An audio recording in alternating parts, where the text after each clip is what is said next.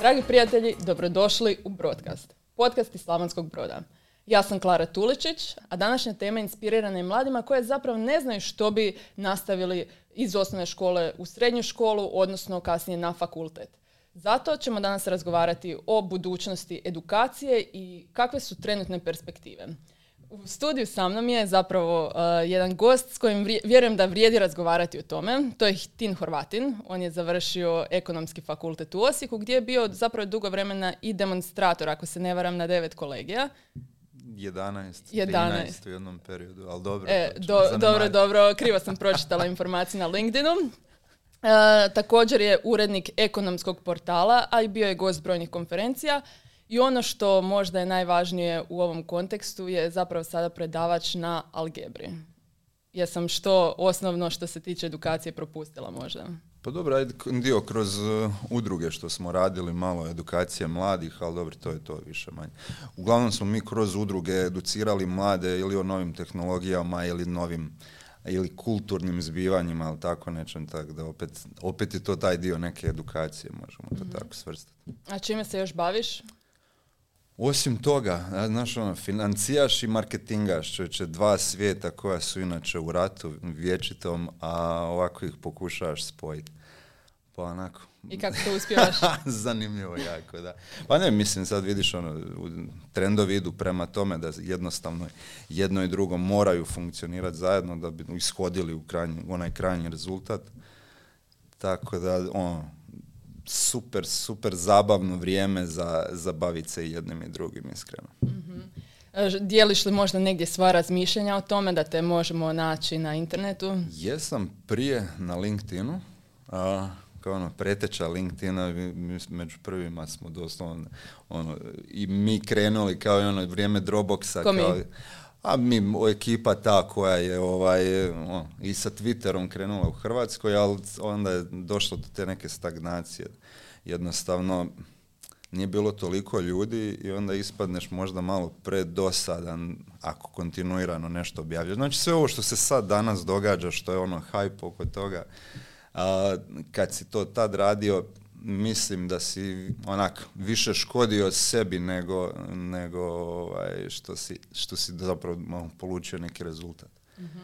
Ali dobro, ako sada pogledamo, teško je vjerovati svemu na LinkedInu upravo zbog takve saturacije takvog sadržaja. Zato recimo ekonomski portal je bio to neko objektivno mjerilo. Može naravno, hoćemo sad ili... Da, sad. Pa evo, ekonomski portal je bio nekakav zamisao, baš da se makne... ajmo reći, više s akademskog nekog stajališta da imamo pristup određenim temama.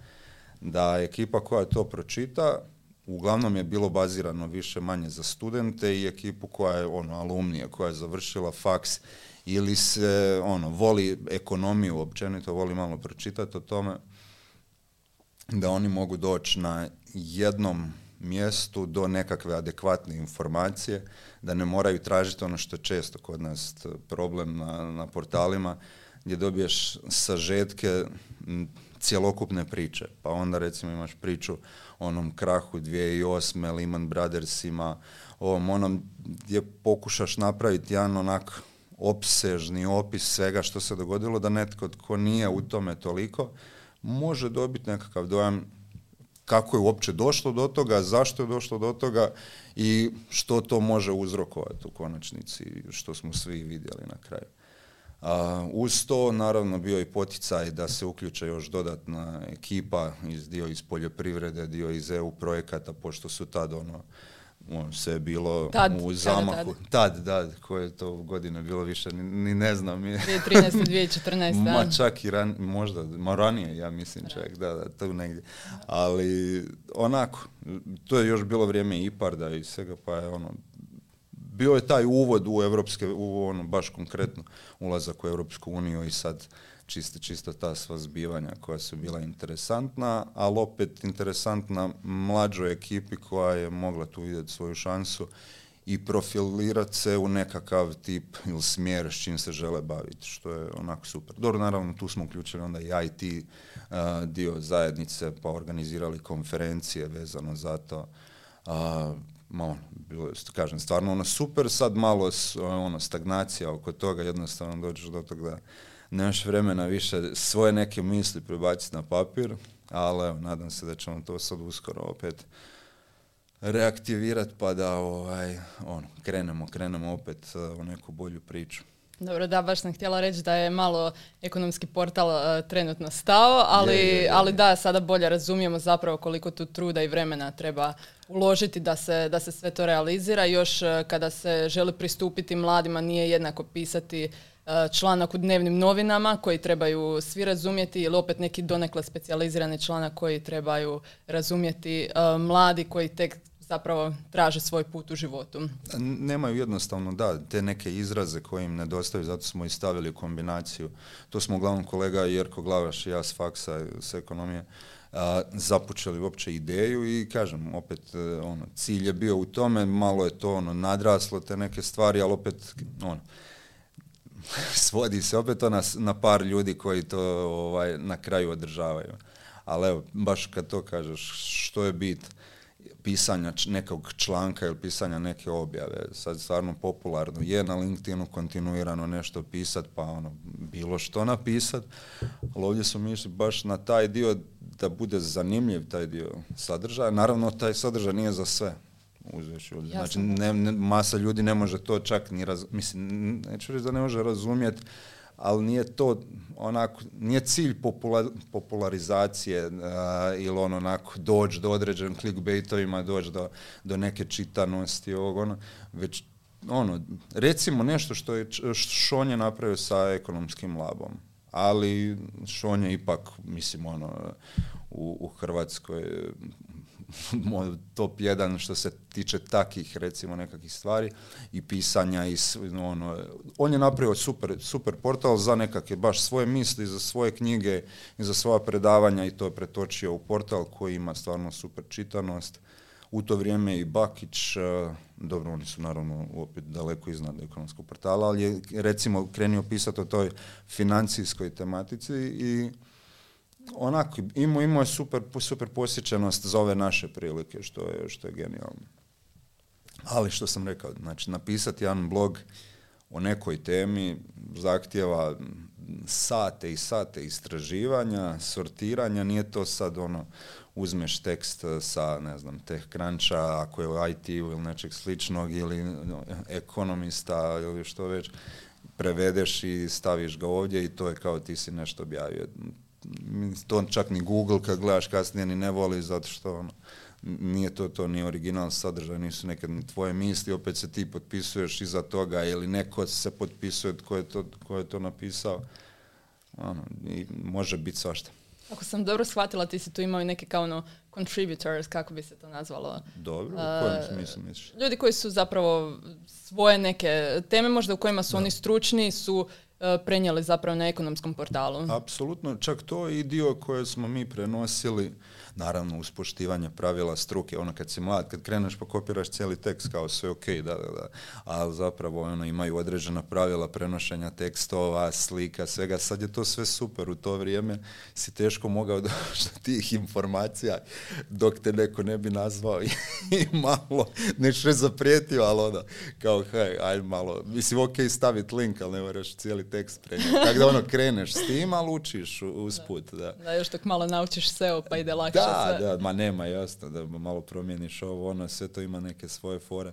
Ali, kažem, onako baš interesantna stvar, zbog čega je baš, kažem, ekonomski portal, općenito takvi portali su meni genijalni zato što ti daju ti nekakav uvid u tu nekakvu novu temu koja tebe zanima. Sad recimo ako se baziramo na neku robotiku, umjetnu inteligenciju ili tako nešto, naravno uz YouTube koji ono u tom sad nekom periodu od kad smo mi malo napravili stagnaciju buknio nenormalno, čak određeni dio društvenih mreža koji isto prenose kratke crtice za određene iste stvari, stvarno su napravili ono show što se tiče edukacije populacije, čak ono, ljudske populacije i dolaziš do nekih saznanja do kojih pitanje da li bi došli tek tako.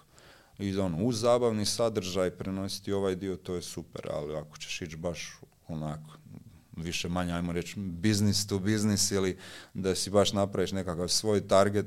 Naravno da se tu radi o manjim brojkama, ali mislim da ti je publika zahvalnija.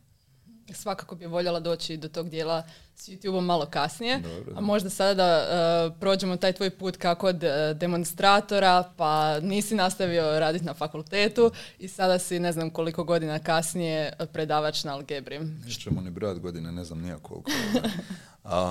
Pa ne znam, znaš šta, stvarno sam imao tu sreću raditi sa super profesoricom Majom Lamzom Maronić i tadašnjim njezinim asistentom Jerkom Glavašom, koji su ti ono, da, posebice pošto su oni na bazi menadžmenta, odnosno iz područja menadžmenta, imaju sve kolegije i onako daju ti taj uvid i dio i poslovnog komuniciranja i poslovnih informacijskih sustava.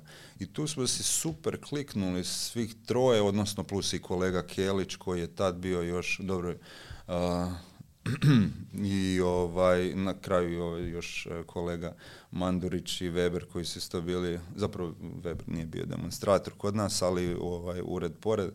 I super smo se tu kliknuli što se tiče nadopunjavanja određenih stvari. Znači, profesorica je tu dala slobodu Jerku. Jerko je dio super iskoordinirao, ajmo reći, sa mnom, pa smo onako napravili te nekakve nove fore koje sam ja vidio, koje on vidio, koje možemo ponuditi studentima. Dobro, ja sam u tom periodu bio student, ali opet malo drugačiji profil studenta, pa opet hoćeš educirati ekipu na taj način da stvarno kad izađu s faksa, da opet imaju dio konkretnog znanja. Sad ako pričamo o poslovnim informacijskim sustavima, tu smo imali šeme da smo im nudili određene vježbe, odnosno pokrića određenih modula računovodstvenih programa. Što ti je super, ako je taj predmet na trećoj godini obavezan svima bio, opet dobiješ uvid, posebice ovima koji su išli izvanredno, dobiješ uvid kako taj program funkcionira i što možeš s njim napraviti. A realno ako dođeš i sad zaposliš se nakon faksa, tad u tom periodu čak nije bilo to da odmah nakon faksa ekipa dobija posao, već moraš malo pričekat, odnosno čekat svoj red pod navodnicima.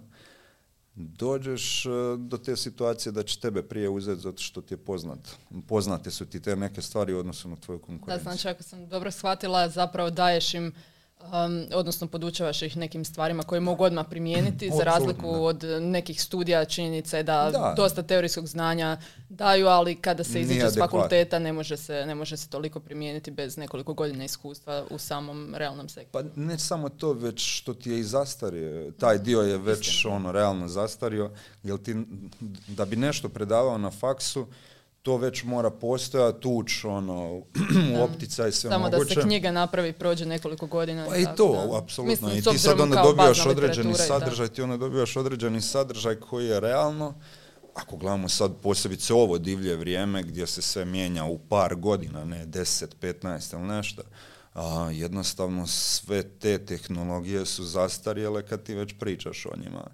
I onda pripremaš ih što je sljedeće ili moraš pokazati što je najbolje, najnovije u tom trenutku, da kad oni izađu, možda ako si treća godina, još ajmo reći 2 godine ovog postdiplomskog studija, pa da nakon 2-3 godine opet imaš svježe neke informacije, odnosno barem nadaš se da će ti ostati nešto u glavi.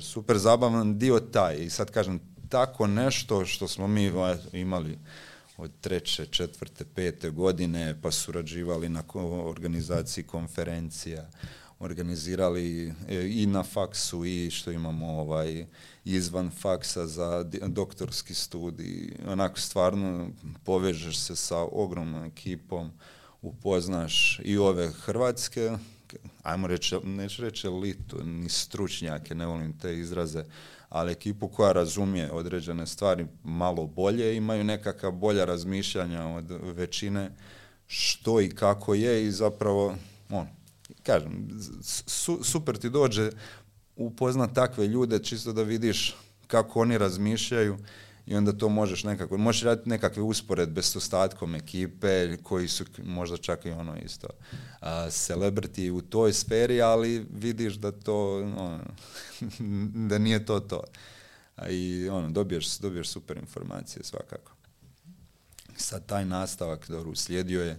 Naravno, da bi došao do ovog predavača na algebri, moraš opet imati ono izrazito velik broj godina u tom dijelu čim se baviš, pa moraš imati dio i tog predavačkog iskustva da si tu izrazito dobar, odnosno da imaš taj kontinuitet. Tako da ono, algebra je super s te strane što su napravili. Teško. Baš me zanima u kojem smjeru će to sve ići, ali ja njih vidim kao nekakav hrvatsku preteču što se tiče našeg obrazovanja.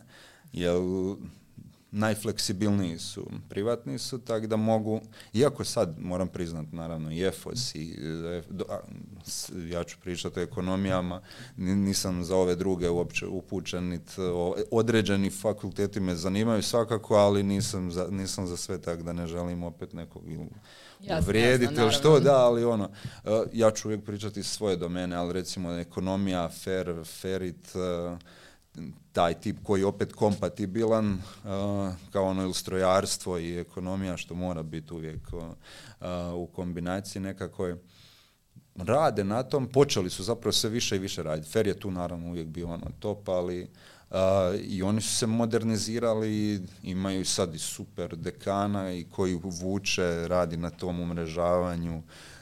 I sad su i ostali dekani shvatili što to znači povezivanje. Mislim, naravno postoji to povezivanje i njegovanje odnosa sa drugim sveučilištima, sve je to ok, ali ako nema prezentacije tih stvari prema van, jednostavno ono, neće niko vidjeti što ti radiš na tom faksu, znači koji su benefiti od tvog bivanja na faksu, ne samo učenja, ali stalno se mi susrećemo s onim u Švicarskoj određeni broj dana rade, pa onda imaju dio teorije, pa naravno da je to ljepše da ti u srednjoj školi ili na faksu zarađuješ. Nizozemci isto, čini mi se, bio je nedavno podcast sa De Jongom koji je rekao, mislim, realno ti s 18 godina si zaradio fajn lovu, da si možeš priuštiti određene stvari i realno nisi onako limitiran kao kod nas sad da ćeš ići ili u neku manju sredinu studirati zato što ili ne postići ono što ti želiš. Tako da opet daju s tim radom, dobiješ određenu dozu i ozbiljnosti i svega čega što svakako nedostaje.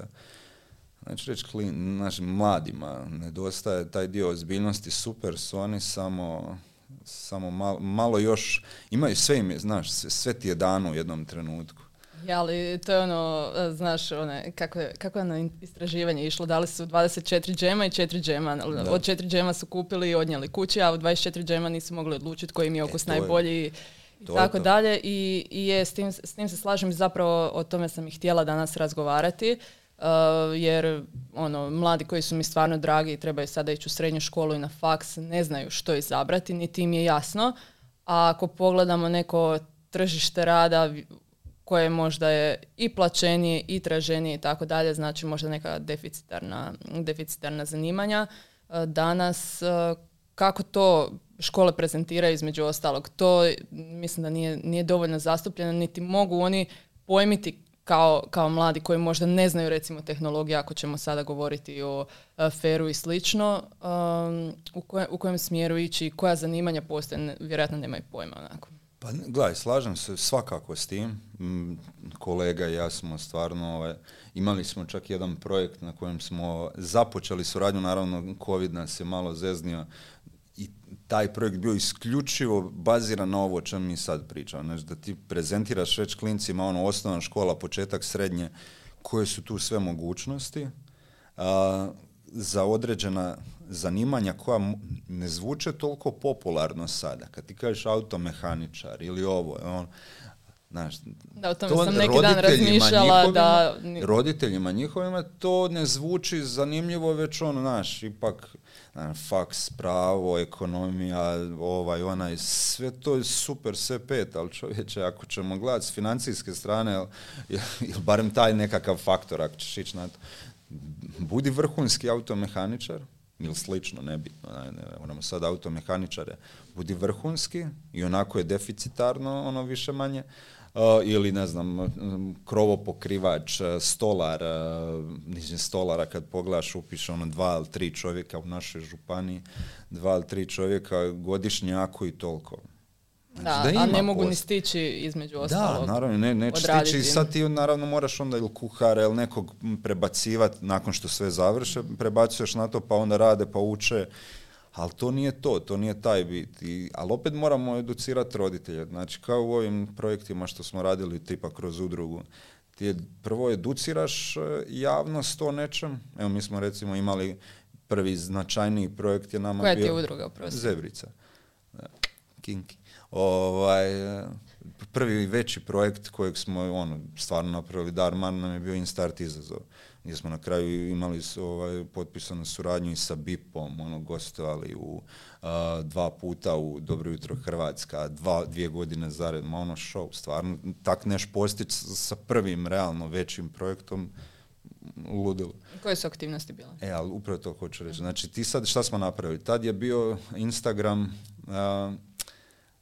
Tad je još kotirao kao ono, društvena mreža za hranu, ono, slikanje, svi su slikali hranu, ovo, ono, i, ono, to je cvjetalo. Sad su mi napravili foru, naravno, mislim, nećemo otkrivati toplu vodu, to se radilo u svijetu, ajmo mi to prilagoditi našoj situaciji. I onda napraviš edukaciju zajednice da slikama na Instagramu, gdje su genijalni filteri, gdje mogu uljepšati, naravno, svoje slike, rade, odnosno reklamiraju i brendiraju svoj grad. I tu smo napravili i Brod, i Đakovo, i Osijek, na kraju, mislim da je bio je, ali ne s naše strane, i Zagreb, imao je i svoje i Zadar, čini mi se Split, ali naravno ova 3 grada su onako, stvarno došli smo do to su bile ono, za to doba rezultati, organski rezultati koji su bili fantastični. Ali opet si napravio edukaciju zajednice prvo, to je prvi korak. Aha, znači kroz tu platformu mogu to i to. Aha, i onda napraviš konkretne rezultate toga gdje ti je izložba svih tih galerija, top 100 slika, fotografija, ono, pa imaš natjecanje, glasanje za to. Znači tu se razvije opet nekako onako malo, moraš uvrstiti taj nekakav dio za animacije, odnosno post akcija samih korisnika. I dođeš stvarno do toga da budu ono super rezultati i to se nastavi koristiti. I, ne znam, na kraju si imao pod Instart izazovom, pod hashtagom ono, masu objavljenih fotki s Broda ili Osijeka ili Đakova, gdje stvarno se onak razvilo jednu super priču, pozitivnu. Ali naravno to sad napraviti nije tako jednostavno. Znači za sad ti trebaju... Ono, da bi na Facebooku, Instagramu nešto napravio, naravno treba ti novaca. Ne možeš više organski ako nešto postići svakako. Možda da i pređemo koje su sada neka stanje na tržištu i općenito uvjeti u edukaciji da možda je teže ostvariti takve stvari, teže je mladima odabrati smjer u životu i razumjeti zapravo važnost tog smjera. Pa je, evo ja ću dati svog konkretnog primjera gdje smo za supruginu nečakinju napravili šemu, ali doslovno jedan dan. Ne znaš gdje ćeš, šta ćeš, kako ćeš, ajmo, ako izlistali smo sve fakultete u Hrvatskoj koje te zanimaju, išli redom, gledaj, imaš te predmete na svakom faksu.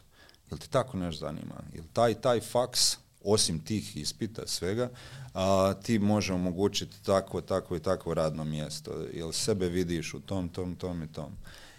I kad napraviš selekciju i vidiš njih od prilike što bi mogli napraviti, tad oni skuže, aha, da, stvarno vidiš ovo i ovo me zanima, na kraju to prijaviš i realno i upišeš onda na kraju taj fakultet koji te zanima. Ako ćeš ići u tom smjeru da upisuješ fakultet. Ali stvarno, mislim, nikad nije bilo bolje doba za nešto naučiti. Šteta što se to ne koristi se, ali ne koriste toliko. Amerikanci to koriste abnormalno. Znači, Brazilci, Argentinci, čini mi se isto. Znači, Coursera kad je osnovana, mislim da Argentina tu napravila dar mar, da su ono bili daleko najveća nacija sa brojem kursova koje su polagali, online tečajeva, koje su završili i gdje su dobili određene certifikate. I sad imaš te, ono, super su ti genijalni besplatni certifikati koji čak možeš pokupiti od Googlea i od LinkedIna kroz Lindu i slično. I stvarno možeš naučiti nešto što te zanima. Znači, možeš promijeniti svoju karijeru. Mm-hmm. Jer ako se dotaknemo onoga da u Americi ogroman broj ljudi koji završi, plati svoj fakultet i uduguje XY godina zbog tog studentskog duga, mislim da se taj broj čak kreće oko 75% ili tako nešto. Znači, taj broj ljudi ne radi u struci, odnosno ne radi u onom području koje je fakt završio. Da, dobro, a platili ste ga abnormalno. Tu možemo da i razgovarati o roju fakulteta da, i tako dalje. Ali ovo to je... su vrhunski studij. Mislim, ono i kod nas su okej, ali ono je ipak... Znači jedna od dvije stepenice iznad. Tako. Naravno, da, i što se tiče, na primjer, Coursera i Udemy, ne znam, Domestika, ako se ne varam, slično, dok se sjetim svih platformi, da, tamo zapravo, prošla sam zapravo nekoliko tečajeva, ali ako se dobro sjećam, gotovo sve usmjereno na određenu temu i ti radiš posvećeno toj temi i kad završiš, recimo, tečaj, imaš određenu dozu znanja gdje možeš odmah to znanje primijeniti, je li tako? Apsolutno, čak i ispite. Super su stvari, recimo, što ti možeš, ajmo dati ovako primjer sad, pričamo recimo o dizajnu, zanima te dizajn. Imaš na Domestici, čini mi se, ekipu iz top agencija svjetskih, gdje ti dođe čovjek koji konkretno radi ili account, ili dizajn ili account, ili što već, ali prošao je sve korake, što je kako. I doslovno te vodi korak po korak kako je raditi u agenciji ili kako je napraviti opće nekakav brief ili nešto tako. I ti doslovno uz, ne znam, 10, 13, 15 dolara, sad uzmi u obzir da to staviš na mjesečnoj bazi, da ti je to nekakav fee koji ćeš potrošiti samo za jednu edukaciju. Ti proučiš sve i ti si gotov čovjek za 2-3 mjeseca, ti znaš sve, ali sve što možeš, realno sve. Nisi ti radio na tom, odnosno vježbao, jesi, imaš i primjere i oni te traže da im pošalješ neka svoja rješenja i sve to super, ali ti stvarno možeš naučiti kako to funkcionira. Sad ako imaš još tu kreativnost u sebi, naravno, to je još druga priča uz ove sve druge alate. Tu se da napraviti stvarno ozbiljan posao. Sad ne moramo switch u smislu otvaranja novih firmi, pa sad svi su dizajneri, svi su voditelji, content menadžeri, svi rade sve to okej, samo nema potrebe. Zatim već možete raditi u stvarno ozbiljnim firmama, jer deficit je za takvim stvarima. A da ne pričam sad, kažem, o dijelu umjetne inteligencije, gdje su isto takvi tečajevi, dio robotike, svega. Da, to tamo je... mislim na Brilliant, da ima i dosta što se tiče i matematike, engineeringa i tako dalje. Pa i Hrvatska je napravila, ušla je među prvima u svijetu za ovaj dio, za certifikaciju za umjetnu inteligenciju i robotiku. Isto položite taj certifikat. Malo potraje nekad, ali super je stvar donijeti ako je neko nezaposlen ili razmišlja što kako. Ovaj period tog mladenačkog života od 20. do 30. svakako nek iskoristi za prikupljanje tih papira, certifikata i svega, jer sad je samo pitanje, hoćeš raditi, znaš raditi. Okej, sve škola, Ali što se tiče papira, o tome sam htjela isto porazgovarati, zapravo kolika je vrijednost papira i kada on vrijedi realno. To je mislim da je jako dobro pitanje. Jer moja percepcija... Pitanje je koliko tebi vrijedi. Mislim, istina, da je samo to, ne društvo, već tebi. Realno, mislim da puno mladih upisuje fakultete zato što misle da će s papirom bolje se zaposliti. To je roditeljska spika, da. I to je isto, jasno. Međutim... Uskočit ću, ali to je onda problem zbog čega je sve ovo drugo nastalo i što vuče za sobom se. Zato nemaš dovoljno ovih svih drugih... Ali jako mali postotak, ono mikro postotak mladih, recimo 17 godina koji će na godinu zapravo ići na faks, znaju da postoje neke alternativne opcije, realno. Pa zato što nismo razvili taj mentalitet, niti znaju, evo, na primjer, da mogu pisati tečaj. Između ostalog, mislim da neki se i zapitaju, sada je tečaj $12-13, ja moram pitati roditelje zato, a već idem na faks što imam druge stvari, ili u školu zapravo imam druge stvari kojima se trebam baviti. Sad opet se vraćamo na to, znači sve to što u konačnici to tebi vrijedi, ok, tvojim roditeljima, ajmo zapravo sukus napraviti svega, opet mi pričamo i o fakultetima i tome svemu, ali realno nas na zemaljskoj kugli, koliko god da nas već sad ima, realno 1% cijele populacije je akademski obrazovano. Sad ti gledaš 99% ljudi nema tu diplomu i to je ono, moramo si opet uzeti taj dio i ubaciti to u bilo kakvu priču, ali opet ispadne da kod nas ono, svi žele upisati fakultet, ali nema koristi od toga. Misli, zašto si? Naravno, kad ti to kažeš, onda možeš ono, imati problem taj zašto si ti upisao ako si mogao ići na ovo. Sve to ali stoji. Ali opet kroz fakultet dobiješ neku perspektivu drugu i razumiješ zašto nešto možda se trebao ili nisi. Apsolutno, ali zato kažem, ti to upisuješ zbog sebe. Sva ta ekipa mora shvatiti da to upisuje zbog sebe. I to je u konačnici ono što je bitno. Zanemariti se ostalo već što ti želiš od toga. Ako želiš, ako si upisao fakultet, moje mišljenje realno za fakultet, ok, teorijsko znanje, ovo ono, tebi je tu bitan iskreno networking. To je nekakva ekipa s kojom ćeš ti raditi kasnije, nadam se raditi ili povezivati, ostvarit ćete ili kroz fakultet ćete se upoznati, napravit ćete nekakav novi proizvod, napravit ćete neku novu uslugu, nešto ćete složiti što stvarno može donijeti koristi općoj zajedno populaciji što god.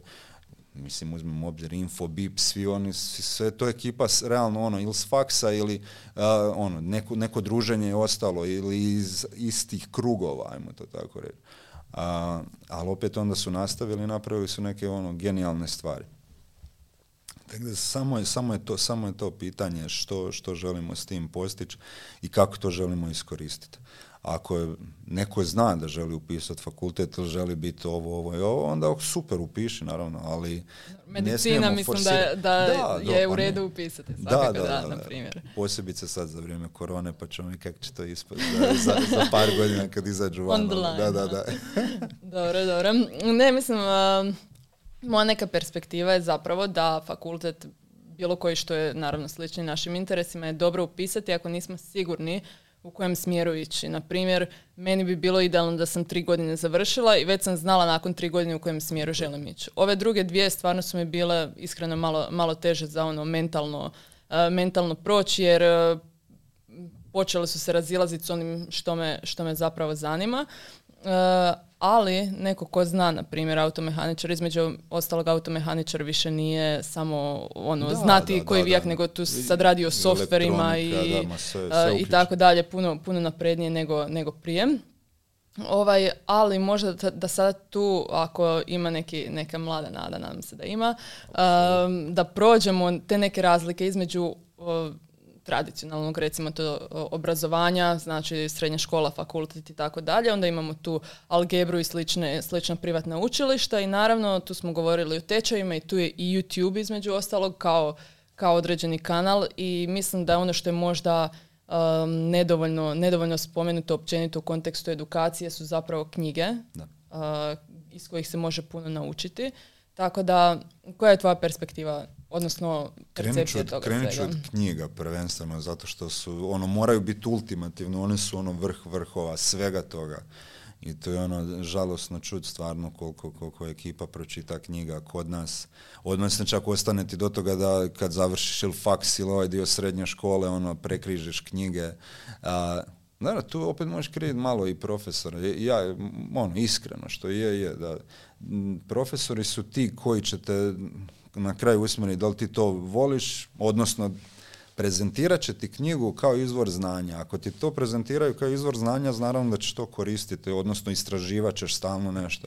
I to je moć ili stvarno benefit tvoj ako ti imaš vrhunskog profesora, bilo i ono, dovoljan je jedan. Evo, recimo, ja ću spomenuti kod nas profesora Dinu Kneževića, koji je ono, vrh stvarno profesora iz fizike još. I on ne naveze što si u jednoj godini odgovarao 18 puta, nije bitno. Dovoljno je to reći da te on toliko zainteresirao da ti hoćeš promijeniti nekakav svoj smjer ono, za koji si zagriza, jednostavno zato što ima tu moć... Ima tu moć predavača, iako nije u suštini kao bio predavač, već baš ono pravi fizičar, inovator, ali evo, recimo, tako nešto, takav jedan tip osobe ti može ono, stvarno otkriti čari knjige. I sad, što su knjige? Znači, iz svih knjiga, sad kad pogledamo koliko je tih knjiga stvarno napisano, ne postoji problem kojeg ne možemo riješiti. Znači, sve su to, ono, sa svim tim stvarima smo se nekad već dotakli, ne mi ili neko prije. To je recimo kao onaj dio blogova i sa, znači, ajde, ok, pročitat ćeš na blogu nešto pa ćeš naći neko rješenje, ali opet nekakav dio i razmišljanja i svega kako, znači, sam postupak kako riješiti taj problem. Nije bitno možda, znači sad x, y, ovo, ono je jednako to, nije to bitno. Bitno je, znači, taj put, imati u glavi kako doći do nekog rješenja. I zato su knjige ono ultimativne, zato mi je super što imaš ovako finu policu sa knjigama. Aha, sa super policu, sa super da, naslovima. Na Instagramu ćemo proći to. Koji su naslove, tako to da pratite. Super nas. Ubaciti, sviđa mi se čega i u surovim strastima što su stavili onaj dio preporuke knjiga po završetku, to je nešto što možda je bi nam ti sad odmah jednu mogao preporučiti. Stavit ćemo nešto, nije problem. Ne, ali stvarno kažem, ono, ja ću staviti iz ekonomije, čak dvije su knjige koje su, nisu naše, od naših susjeda su. Neko će me zbog tog malo možda prozvati, ali ok, nebitno je. Hraniti ego ili porodicu od Dragana Vojvodića. Znači, super knjiga o prodaji, nekakvim razmišljanjima o prodaji. Dobro, ko će možda se uznemiriti zbog toga? A ne, znaš, ono... Taki su naslovi, odnosno ekipa kao iz Srbije napisala, nisi rekao nekog iz Hrvatskog. Mislim, ok, sve pet, ali stvarno je knjiga je fenomenalna. Lako je čitljiva. Onako uđeš u to i možeš se postaviti u tu nekakvu ulogu prodavača. Svi smo mi zapravo prodavači. Što god radili, ti prodaješ sebe, prodaješ svoje znanje, tako da to je to. Da, između ostalog, nakon faksa vi ćete morati prodati sebe kroz svoj životopis i zatim intervjue, razgovore faksa. Na poslu. Za vrijeme faksa, tako je. Tako je moja preporuka, definitivno za vrijeme faksa iskoristite sve što možete da skupite što više znanja i vještina i volontirajući i radeći i tako sve. Super isto, mislim knjige i Šonjeta i Sriče su isto ono, stvarno genijalne, ali recimo nekakva knjiga o menadžmentu koja je mene zaintrigirala malo što se tiče razmišljanja. Šta je bit? Kad imaš ono ekipu koja vodi iznimno velike korporacije, zanima te kako oni reagiraju u određenim situacijama, znaš, ono, što daju primat, što ne. Naravno, ti dobiješ kroz autobiografsku neku priču jednu stranu. Sad, ono, naravno, postoji druga strana, da neko ne zamjeri, sve ok, ali meni se stvarno sviđa mindset koji imaju koji Miroslav Mišković, čini mi se da je, iz Delta Holdinga sa svojom knjigom Ja tajkun, gdje vidiš da je usmjerena pažnja i na mlade i odnosno danas su te nekakve smjernice što napraviti u kojem periodu. Znači, kad ćeš mlade gurat, odnosno poticat da sami razmišljaju, da sami ono, da griješe, ali da donose odluke kako biti kasnije kad dođu idu na jače pozicije, ono, imat će to iskustvo i neće griješiti toliko i naravno to će automatski generirati to da kompanija raste kao cijela grupa i to je ono show. Što se tiče samog YouTube-a, znači fenomenalan kanal za bilo što naučiti, kogod hoće, stvarno u par mjeseci, ma čak i manje, ovisi koliko si spreman učiti, možeš doći do pokrića svega, svih tema koje te zanimaju. Poslovna učilišta su meni stvarno genijalna. opet kako koga, ajmo reći, ako spomenemo algebru ili zršem ili ne znam, efektus, libertas, oni su ok, ali toliko ne znam o njima. Algebra, zršem su mi super, zršem je super što se tiče Erasmusa. Znači, ali naravno, ono, opet ima određeni profil, znači koji je njemu target, koji će upisati zršem, tako da to nije za sve, što je ok. Ali ako biraš taj nekakav dio, naravno da ti je bolje ići na to. Ne zato sad, ono, svako će reći, da, ali tamo ono, plaćaš faks, proćeš ovako. Sve to ok, prođi ovako ili onako, ali iskoristi ta znanja koja možeš dobiti od tih vrhunskih profesora i stranih i domaćih koji su stvarno, ono, kako tu su eksperti. Kako bi profil studenta išao na takva učilišta zapravo? Gledaj, za šem je, ono, zna se više manje, tu ti je nekakav profil nekoga koji ili već ima nekakvu svoju firmu, odnosno roditelji imaju neku firmu i mislim ili oni žele ili ta osoba želi nastaviti tako neko poslovanje ili takav nekakav, ima taj poduzetnički nekakav mindset, možemo to tako reći. Algebra je opet super izbor za nekog ko se želi baš usmjeriti. E to je sad ona razlika sveučilišta, općenito kod nas i čak i u svijetu, i ovakav tip studija koji će ti dati konkretna znanja, vrhunski profesori, predavači, znači ljudi, top ljudi iz tih industrija koje tebe zanimaju.